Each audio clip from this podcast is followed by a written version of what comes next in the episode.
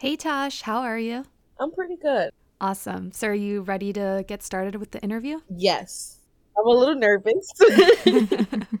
you know what? That that's okay. We're gonna get through this together. Yeah. We've been doing this for quite a while now, and I still get nervous. Okay, good. I feel a little better. I got this.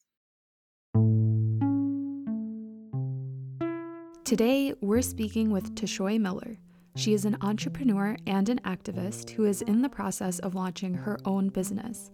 The mission is to help those impacted by the incarceration system to re enter and navigate the job market. She met with us to share her own experience with reentry after being incarcerated in a Mississippi jail. Let's get into it. I'm Bhavna. And I'm Vendela.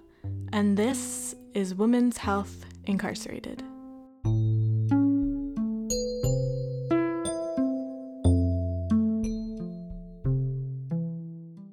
So, Tash, what have you been up to these days? I remember that the last time that we talked, you mentioned that you were working from home, right? Um, yeah. You know, we're kind of still in a pandemic. So, yeah. I'm pretty much just here, just been home. I've been actually, I've been taking a, more vacations than I usually have. I've been traveling more.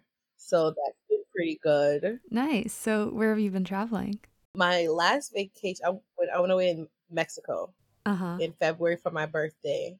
And then I just booked Aruba in June. Ooh. So I have a freedom that I didn't have before because I'm not tied down to like a desk and a set work schedule. I could work from anywhere. So it's like, let's travel, let's explore. hmm So that's what I've been up to. well, that's awesome. I'm glad you can travel. So, where's home for you right now? Right now I'm in Florida. Oh, cool. How's that? Um, it has its ups and downs. It's okay. I miss New York for the most part. hmm And you used to live in New York? Yeah. Gotcha. Yeah, that's definitely a hard city to leave behind. Yeah. so, beyond all of the very exciting traveling, what else have you been up to? Um, I'm working on launching a business. hmm the the pandemic kind of made way for that.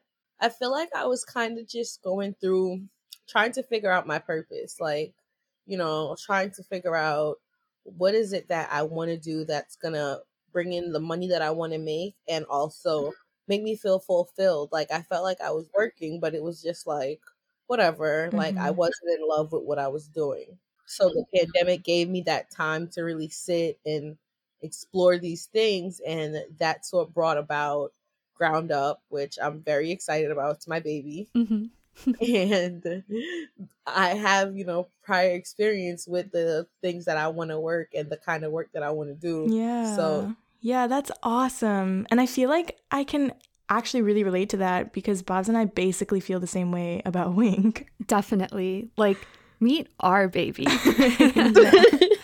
no, but this has truly been the kind of work that makes me feel most fulfilled. And Right, that's so amazing that you were able to find that for yourself. Yeah. Um so could you actually give us a little bit of a teaser into what Ground Up is all about?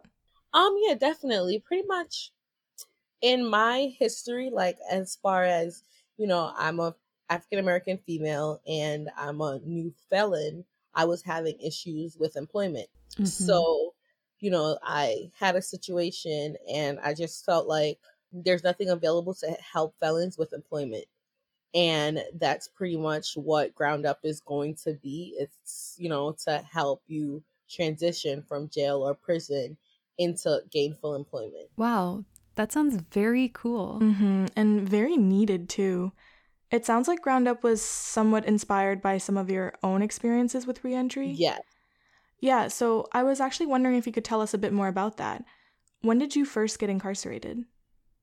I was incarcerated starting January 28th, 2018 in Mississippi. hmm and I never made it to prison. I was in the county jail until December, like the week before Christmas.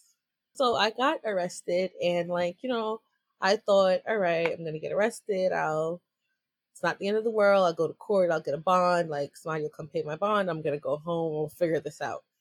Well, I went to court and then my best friend came and they paid the bail and then I call, I'm like, okay, I'm still here. Like, because usually like the people in there, you know, people that's in jail, like they have the most information. That's something I learned when I was in jail. Like they have the most information about everything.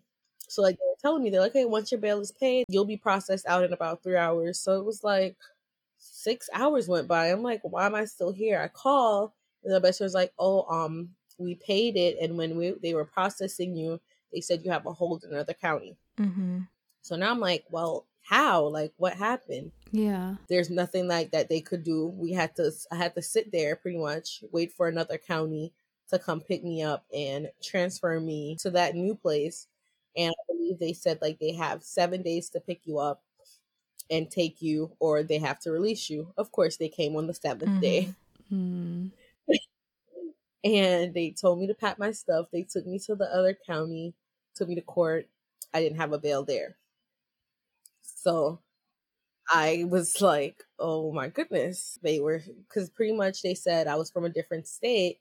So I was deemed a flight risk Hmm. and wouldn't give me a bill due to that. So I ended up having, I ended up getting stuck and having to sit there pretty much the entire time. Wait, so I'm just a little confused on how that even happened. Like, how does the court system work over there? The way the court system, like I've never experienced anything like it, but it's just like I think it's just it's very outdated out there. I don't know if it's just because it's like the South, Mm-hmm. but I got arrested in January. I went to court that week for my arraignment. My next court date, like they give you three court dates, and my first one wasn't until May. And then my next one after that was in August. And then my next after that was in November. Wow. So they were like very spaced out, and there's nothing you can do to get in before that time. Mm-hmm. And like when they were telling me about that, I was like, I've never heard of anything like that before. I'm like, you know, I'm from New York. Like, if you get in, you're getting out pretty soon. Like, there's not, they don't just keep you sitting there. So that kind of shocked me. Like, I thought they were lying until like they gave me the paper, and I was like, well, this is crazy. Like, I call my mom hysterical. And that was something like I've never, I was just very taken aback. Right. I have to sit here for 10 months just to get seen in front of a judge was the most unheard of thing I've ever experienced. Yeah. So let me just make sure that I understand. Um, so you were arrested and were able to pay the bail in one county, but then as they were processing the bail, you were told that you had a hold in another county, Yeah. which means that there was like a warrant for your arrest in the other county, and then the second county wouldn't allow for the bail because they considered you a flight risk. And then because you didn't have bail in the second county, you had to sit and wait in jail for yeah, 10 months. even but the thing is, even with people with bail, they were still sitting there because if Hmm. you can't afford to pay the bail, you have to pretty much sit there and they get those three court dates. It's like the last one is like where you get your where you have to take your plea. The second one is where you get your offer. And then like the first one I guess is just like when you go and plead guilty or not guilty. Mhm. Gotcha. So I was blessed to have like a supportive family that was able to like pay for attorney and stuff. But all the girls were like just getting shipped to prison on like basic bare minimum charges. Like the craziest thing I saw that had me on the phone crying to my mom, like it was a girl and she went to prison and she shoplifted seven hundred dollars from worth of things from Walmart and she got four years in prison for that. I was like I felt like that was so minor to have to go to prison for four years. So yeah, that experience was definitely like if there's an experience that can scare you straight, that was it for me. Like it definitely scared me straight.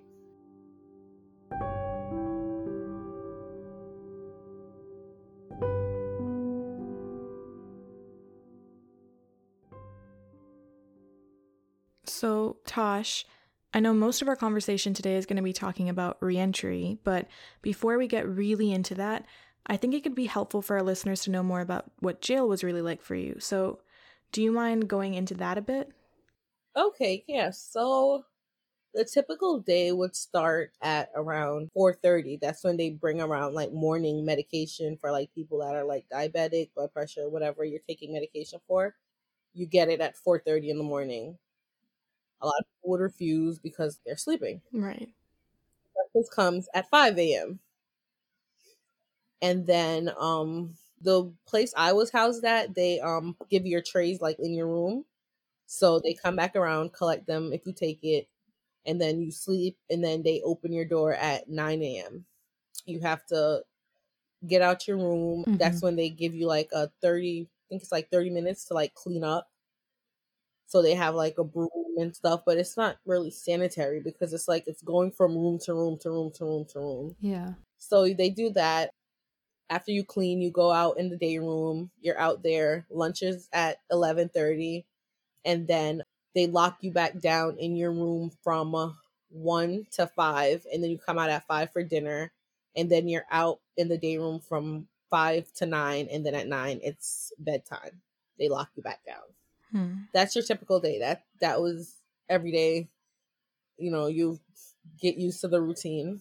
Yeah. But I mean, it sounds like a very tough routine, even if you did get used to it. Yeah, definitely. What about in terms of um, the people and the environment?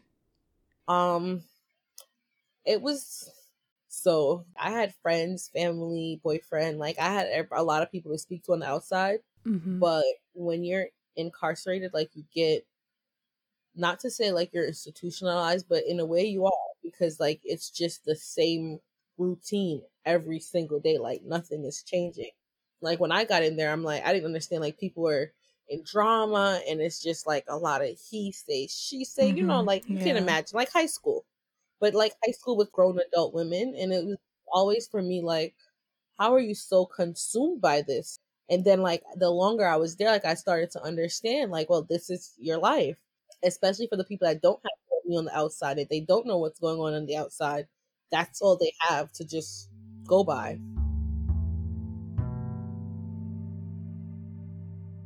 So, I actually want to backtrack to something that you had mentioned a while earlier now. You had said something about how all the information that you were getting was from people from jail just to clarify on that, were you talking about the people who are incarcerated were mm-hmm. giving you all of this information? Yeah, or... the people that are incarcerated, they'll tell you everything. Like they know how much your bail is going to be before you go to court. They have like 50 bail bondsmen's numbers written down. They know everything. Like they're telling the ropes. Like at, you know, on Tuesdays, this guard is working. They're not nice. Like, on Wednesdays you can get away with doing this. It's the people because the guards don't help. Like they're not going to tell you anything. Right. The inmates, they're going to tell you everything, answer all your questions, anything you want to know. Mhm. Yeah. And it kind of just goes to show how little structural support exactly that y'all are provided with, you know, in terms of resources or anything like that, it really does have a lot to do with your own personal connections and networking. And it just really stood out to me when you first were talking about that because actually somebody that we had interviewed earlier on in the season was saying a very very similar thing. And yeah. that to me just shows a trend you know? Yes definitely. Like being in there i feel like i was like the things that I didn't think was like a privilege, like, you know, having a home and food every night and like being a high school graduate and have attended college and like all these things that I felt like were just normal things yeah. for a lot of the women in there, like they didn't have that. Right. So, you know, there was a lot of things like that. They didn't they didn't have people on the outside to do things for them and they just they lacked so much and I realized that, you know, when I came home, like I had, you know, certain opportunities, like I was able to put myself together. I knew how to put a resume together. I knew how to, I knew how to try to maneuver and make my next move. Mm-hmm. And a lot of them, like, you know, based on conversations we've had, they just didn't know what to do. They didn't know how to do anything. They didn't have any, you know, background experience in anything. They probably never worked before or if they did work, it was only fast food. Mm-hmm. So, you know, being in there for that time and talking to so many different people, because you literally meet people from different walks of life. Like, I was incarcerated with, I believe it was like the mayor's daughter, and like she was a drug addict that was like in and out. And, you know, you never would think like you're going to be incarcerated with the mayor's daughter. Mm, yeah. And I feel like that's very telling of how anybody can make a mistake that might lead them to being incarcerated. Yeah, that's definitely very true. A lot of people like that I saw, you'll sit there and you'll think in your head, like, I wonder what she did. And then, like, when you end up finally having a conversation with the person and you're just blown away when, like, you get to learn their story and, like, it's like everybody that's incarcerated has a story. And that was something I learned. So I always learn, like, not to judge anyone because everyone has a story.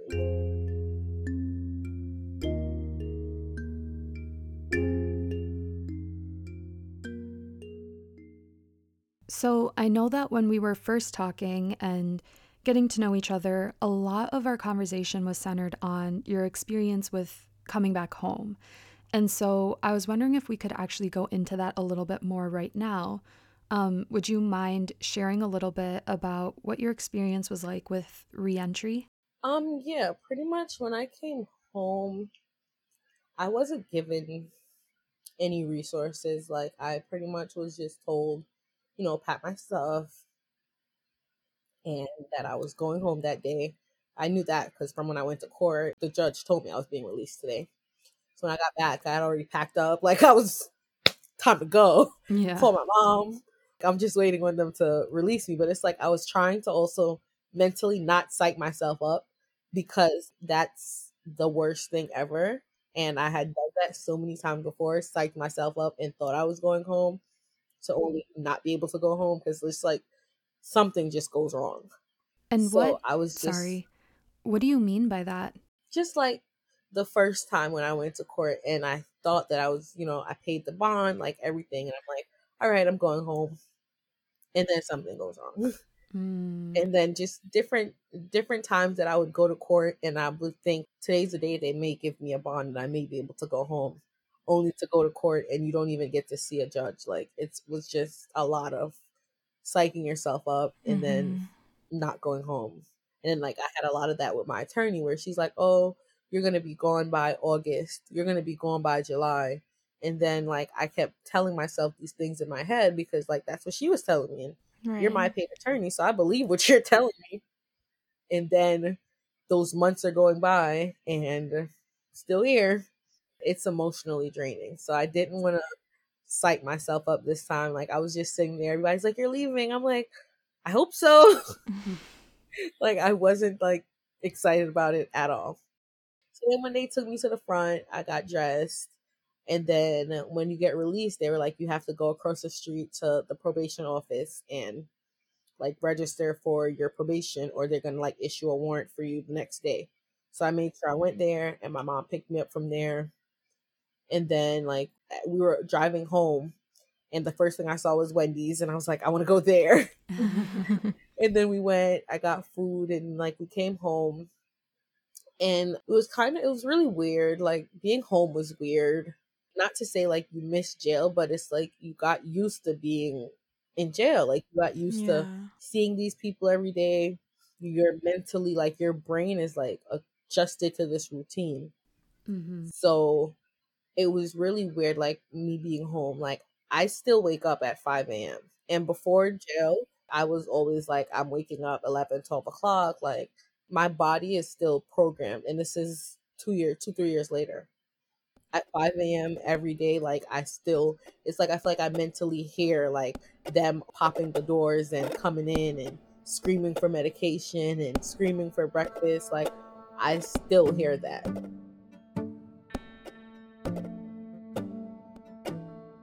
You don't just come home and you're just like, okay, like I'm back to normal. it's like your body and like your everything like just goes through like a complete shock. The same shock that I feel like you go through when you first get arrested and like have to like adjust to it is the same shock that your body goes through when you come back home and you have to get adjusted to like being home. Right. And uh, you know, like I came home and I went through like a depression because it was like it was the holiday season and it was like yeah like i was excited to be home and be able to spend christmas with my family and everything but at the same time like i just i felt lost mm-hmm. it's tough to explain but i just felt lost like i kind of felt like i didn't belong i kind of felt like what am i going to do from here like i was just emotionally like I was experiencing like so many different things. I would I didn't leave my bed probably for like a month and a half. Like I was just locked up in my room. And then I finally was like, okay, like you have to get out of this and start looking for jobs cuz like they didn't it's not like they tell you you can go here and there they'll hire you or they'll give you a chance like they literally just release you out in the world mm-hmm. and you're mm-hmm. on your own to figure it out.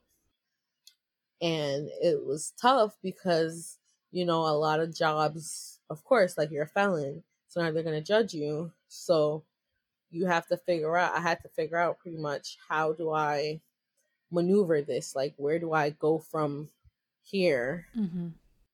And that was tough in itself like you know going on these interviews and having these tough conversations and they don't prepare you for any of that and it's a tough experience to come home from jail and then you know not be prepared for the world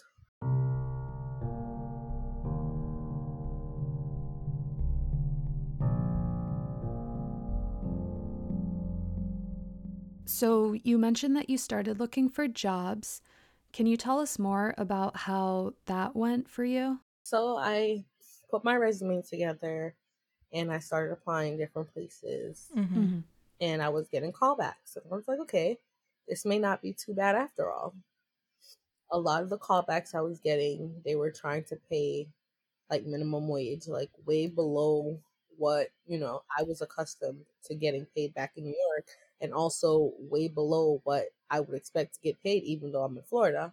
And then one time I got an offer from a company, and then um, one day, like I think I went to log in to like the work website, and it like it didn't work. And I sent her a text. I'm like, hey, you know, I'm trying to log in to you know get this stuff done, and she was just like, you know, it's okay. Like I don't think it's gonna work out. And to this day like she never came out and said like you know i found out about your criminal history but i'm pretty sure that's what she saw. She probably googled me and then she like changed all the passwords and just locked me out and never said anything. Another time i got a job offer. I did the training. The guy loved me. They actually offered me the job like a hour after my interview they called me. Mm-hmm. i was supposed to go in the next day for like my first official date outside of training. And I saw that they were calling. So I answer and you know, he was just like, Hi, I'm gonna have to take back the job offer. And I was like, mm-hmm. Well, why is that? Like everything's been going so well. Like literally yesterday you told me like you were so happy, like I was the last interview and it was like I was a godsend. It was like, Oh, I Googled you and I you know I feel like you're a liability for the company. I don't think it's gonna work out.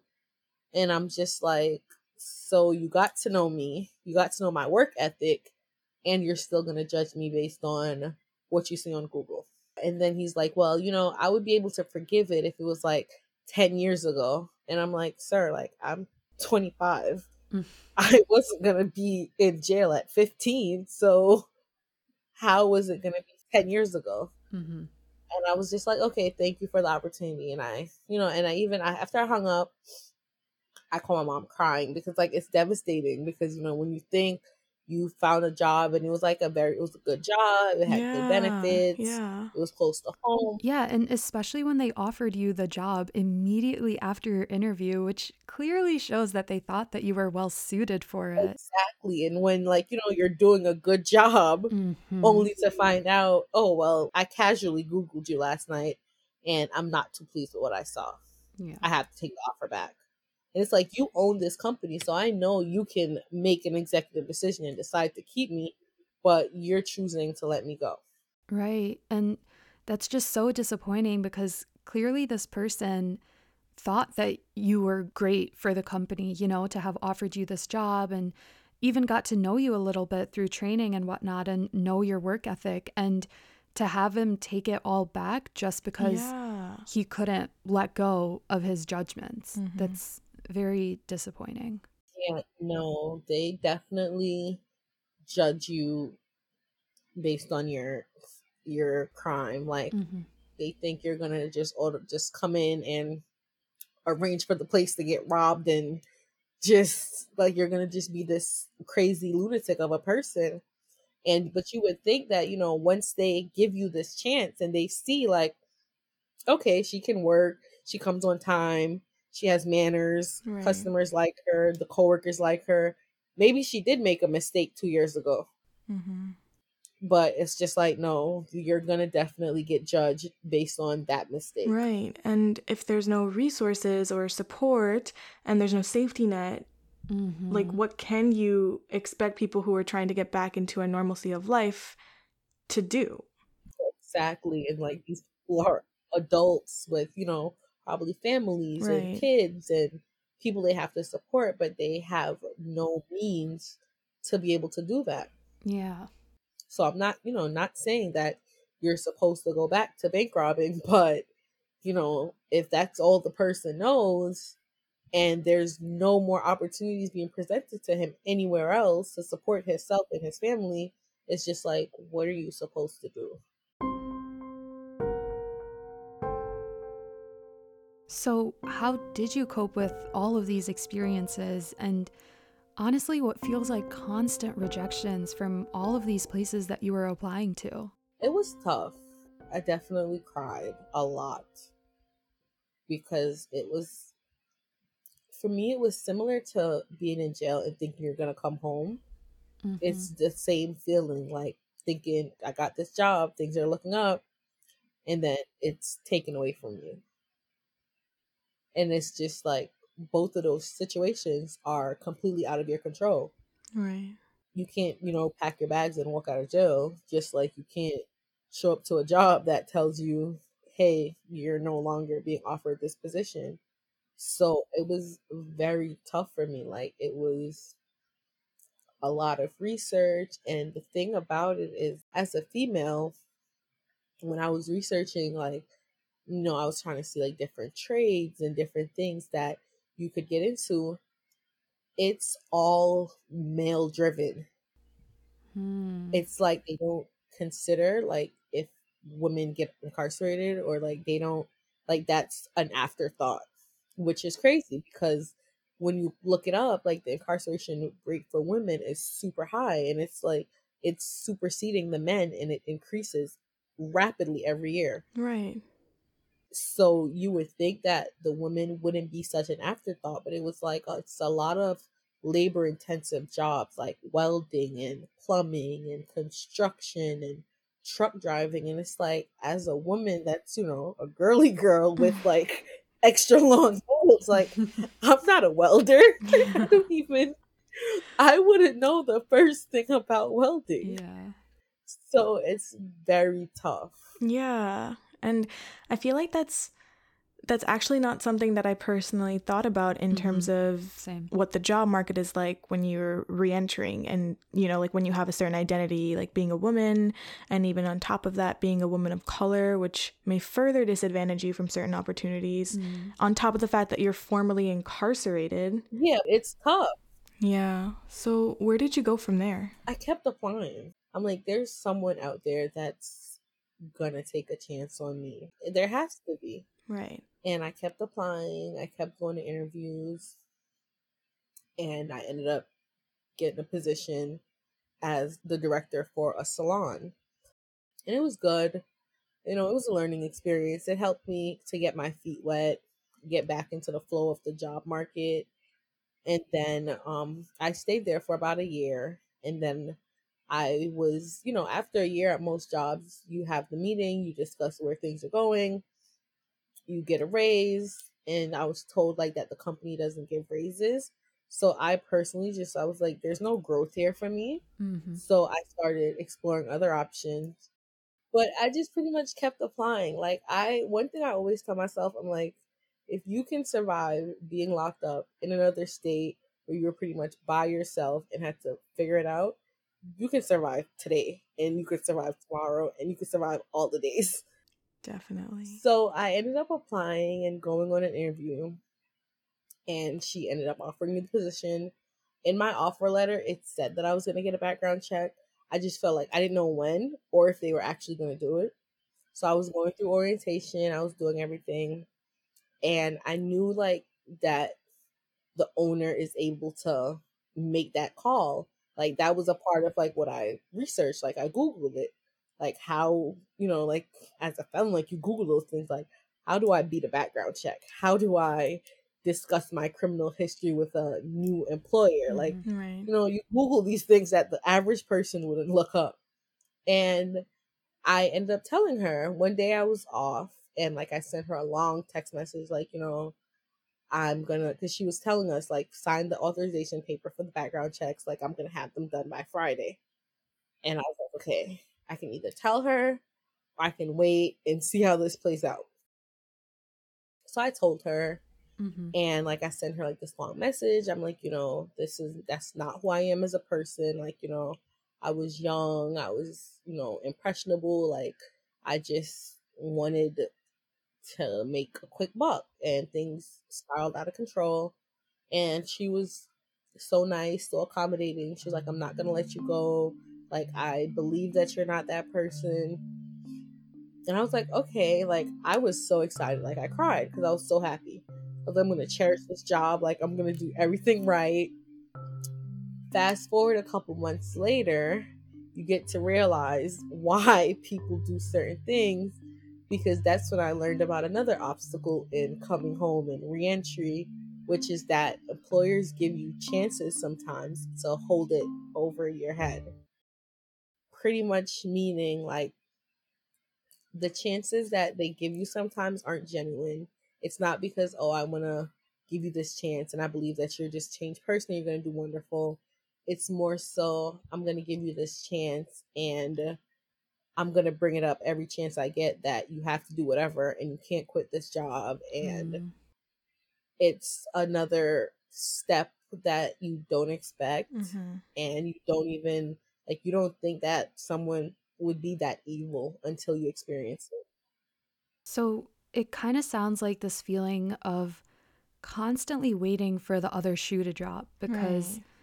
So far it's just been obstacle after obstacle after obstacle. And it's like you said, it's not necessarily things that you would be anticipating or expecting because you wouldn't really think about these things until you're actually in that position. Mm-hmm. And so, how are you even supposed to mentally prepare for them? You know, that's. Yeah, I didn't like, and I thought it was just me hmm until like one day I had a conversation with a friend of mine, and he worked at UPS, and we're not in the same state. Like he works at UPS in New York, and he's been there for a while now. And I was telling him like what I was going through at work.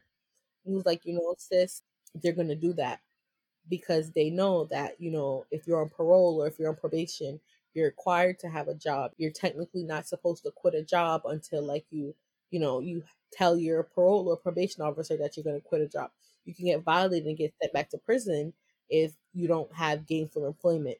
So a lot of these people know these things, and that's why they give you the chances that they do. Because he was having the same issue where you know, like his supervisor told him, like, if you quit, I'm calling your parole officer. Wow. Wow. Yeah. It's almost like this rush of power that people are feeling like, oh, I can treat this person however I want to, and they're just going to have to deal with it because I'm able to hold this over their head, hmm which is ridiculous. Yeah, exactly. And talking about the requirements on parole and probation, can you go more into the barriers that you have to cross with that? probation is definitely one of those things like they don't tell you how tough probation can be hmm and um i almost got rearrested because when i finally got employment after going through all these things to get employment then they contacted me. It was like, well, you didn't sign some papers, so you have to come back to Mississippi to sign these papers. If you don't come back by tomorrow, we're issuing a warrant for your arrest. So now it's like I just went through four months of trying to get a job. I get a job, and you want me to call out the day before, and I have to do all this stuff. Like, how am I supposed to get any of this done? Yeah. Mhm. Oh my God. I feel like they don't act like they're humans. Like, hmm you know, if you tell them like, "Hey, I have work," he's like, "Well, you better tell them you have to go to another state to see your probation officer." And it's like, "Sir, like, I didn't even tell these people I'm on probation because I want to be treated right there." Right. And like even asking someone to come to a whole other state in such a short Mhm. time period, what if what if they don't have the means to do that? You know, that's definitely not a very reasonable ask by any means for the majority of people. It's very unrealistic. Like Yeah. they set these unrealistic expectations. I'm not sure if you guys are familiar with it, but like when you get released from incarceration, you usually get released with like this like a bill Mm-hmm. because they charge for every day that you're there. It's like you're paying rent for being locked up. Yeah. So you get released with a bill as far as like your jail rent. You're gonna have like any fees or fines that the state impose on you, and they expect you to pay this back in a timely fashion. And if you don't pay, they're gonna violate you and send you to prison. But you can't get a job, so how am I supposed to pay it? Right. and that was a very tough thing for me because like i felt like okay i have family that you know my mom is like uh, you know we'll make these monthly payments for you but like damn well what about the people who don't have the help Right. Yeah. they release you with $15000 worth of debt and they want you to pay on it next month and it's like i don't even have a job Yeah, and as you're sharing all of these things, I I can't help but think about how the system already disproportionately impacts Mhm. lower income people. And so to have all of these barriers on top of that, the system it's it's a beast. Like it really does set people up to fail. hmm and i did for my business i did an interview with a probation officer hmm And I was like asking her a lot of these questions, and she was telling me how one time she almost got fired by her higher ups because she wouldn't violate someone. Because, like, a part of probation is you have to maintain a job and you have to maintain stable housing. She wouldn't violate this lady because she was homeless, but her boss, like, was on her, like, you need to violate her and send her to prison because she's homeless. And then the lady didn't want to go to a shelter because like she had like a bad you know bad experiences. Like shelters aren't necessarily the the ritz. Yeah. so the lady was living on the streets but she was still reporting you know still doing everything she was supposed to do but she was homeless and she was like they went on for like almost a year and then her boss finally came in one day and was like when you go and meet that meet her tomorrow you have to arrest her because she's homeless and she's not following the terms and conditions of her probation. And when I heard that, I was so taken aback because I'm like, you get punished for being homeless, not for committing a crime, not for not reporting, but because you can't find housing. Right. And the thing I learned is that a lot of the women, it's more women are disproportionately affected by homelessness upon release from incarceration than men for some reason. Right. It's a lot of women that come home from prison and they're homeless and they end up violating their terms of release because they have nowhere to go.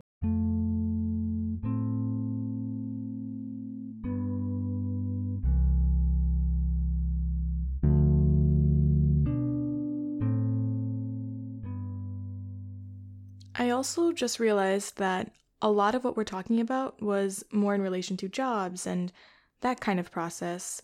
But what do you how else was your like reentry process coming home like? Like what else were you having to deal with either negatively or positively that you didn't necessarily anticipate or think about beforehand? I feel like I thought that I was gonna come home and like I was just gonna figure it out. Like I was gonna just know what to do, like have it Mhm. together. And it just was not that easy. Like I didn't think I was gonna come home and lay in bed for a month and a half because I'm so depressed. Right. Did not think that. I thought I was gonna come home. I was gonna be so happy. I'm jumping off the walls. I'm home. Like let's party. And it was just not like that at all. Even like my first time like that, I went out and like in a social setting, I felt like I was just like looking around, like what's happening. Like it was just, it's very like it's it's a shell shock. hmm Mm-hmm. So the way you picture you're going home in your head and the way that like you're going home actually is, it's night and day. Yeah. Thank you for sharing that with us. Um, and I also wanted to ask what advice would you give to others who may be in a similar situation as you were? I would tell them it's gonna be tough. It's gonna be tough, but don't give up. The jobs are going to kick your ass. That's going to be a very tough thing for you. Um, you're going to face a lot of disappointment when it comes to work. Whether it's going to be even getting your first interview, whether it's going to be making your resume, whether it's going to be getting fired from a job after you got hired. It's going to be tough, but keep at it. Don't give up. And if you're a woman, you're going to be excited because you get tampons back, real ones. you don't have to make them with toilet paper. So that's exciting. So, you know, look at the bright side. You get great things like tampons and deodorant back.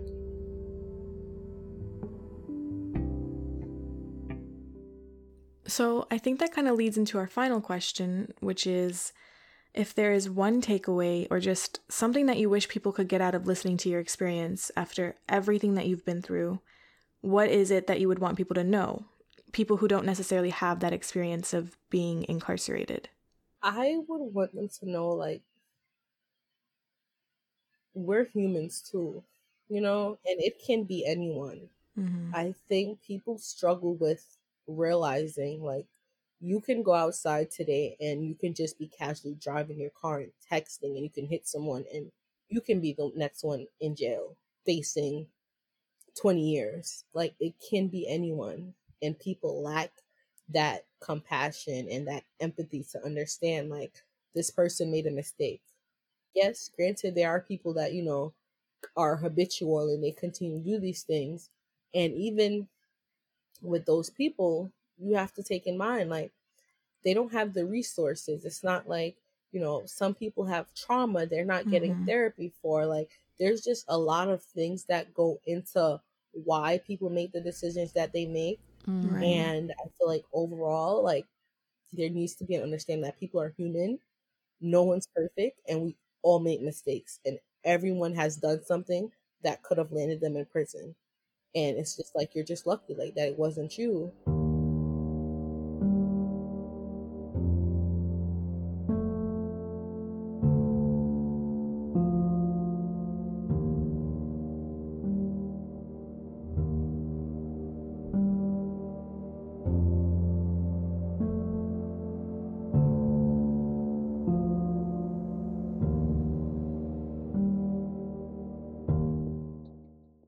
Okay, so before we let you go, we just have a couple of icebreaker questions for you. Okay, yeah. So let's get into it.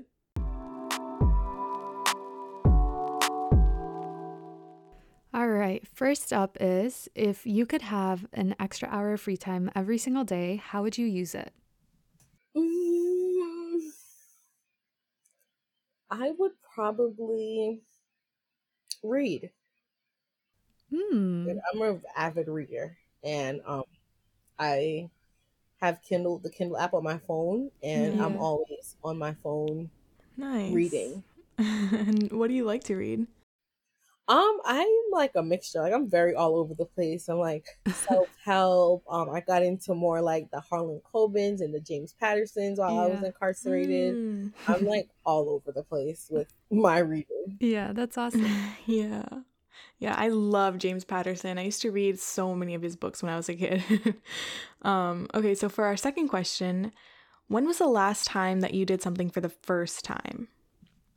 Oh, in February when I went to Mexico, I was swimming with dolphins. That was exciting. Ooh, that is exciting. um, how was it? That was so much fun. Um, yeah.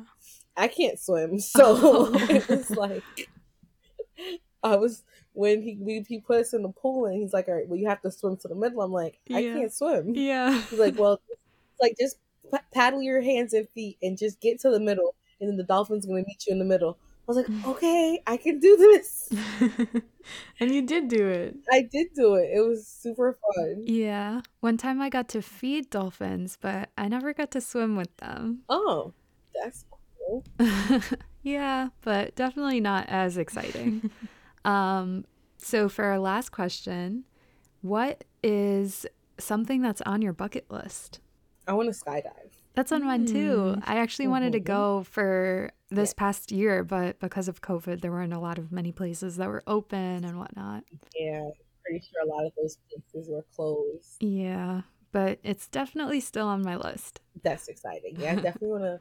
I want to jump out of a plane. I want to do it on like somewhere tropical. Yes. Like not like at home in Florida. Like I want to be on like vacation, doing it somewhere like super exotic and exciting.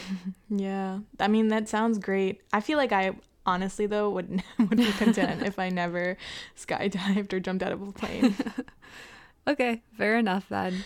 Um, well, that's all the questions that we had for you, Tash. Thank you so, so much for joining us and for speaking with us. I'm so excited for our listeners to hear this and to yeah. learn from your experiences. Um, and I wish you all the best for Ground Up and everything else that you have going on. Thank you so much again. Yes, thank you. Thank you guys for having me.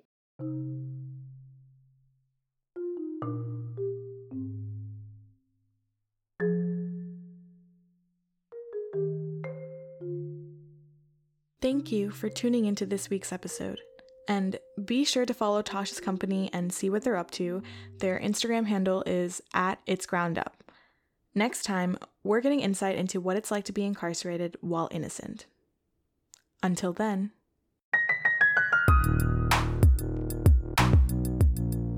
Women's Health Incarcerated can be found on Apple Podcasts, Spotify, and wherever else you get your podcasts.